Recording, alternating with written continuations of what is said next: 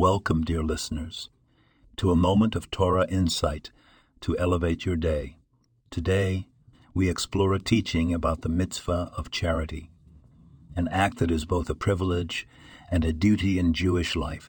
The Talmud in Tractate Shabbat 63 uh, teaches us a person should always be soft like a reed and not hard like a cedar. This statement is not just a call for humility, but also a directive for generosity.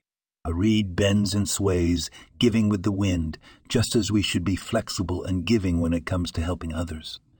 When we give charity, we soften our hearts and open our hands, embodying the qualities of the reed. We acknowledge that what we have is not solely for our own benefit, but to share with those in need. This simple act of kindness has the power to transform not only the receiver's life, but also the giver's heart.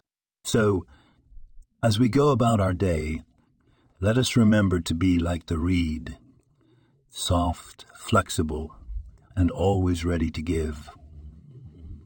Let this teaching guide us in our interactions and remind us that every act of charity is a step towards a more compassionate world. This podcast was produced and sponsored by Daniel Oronoff.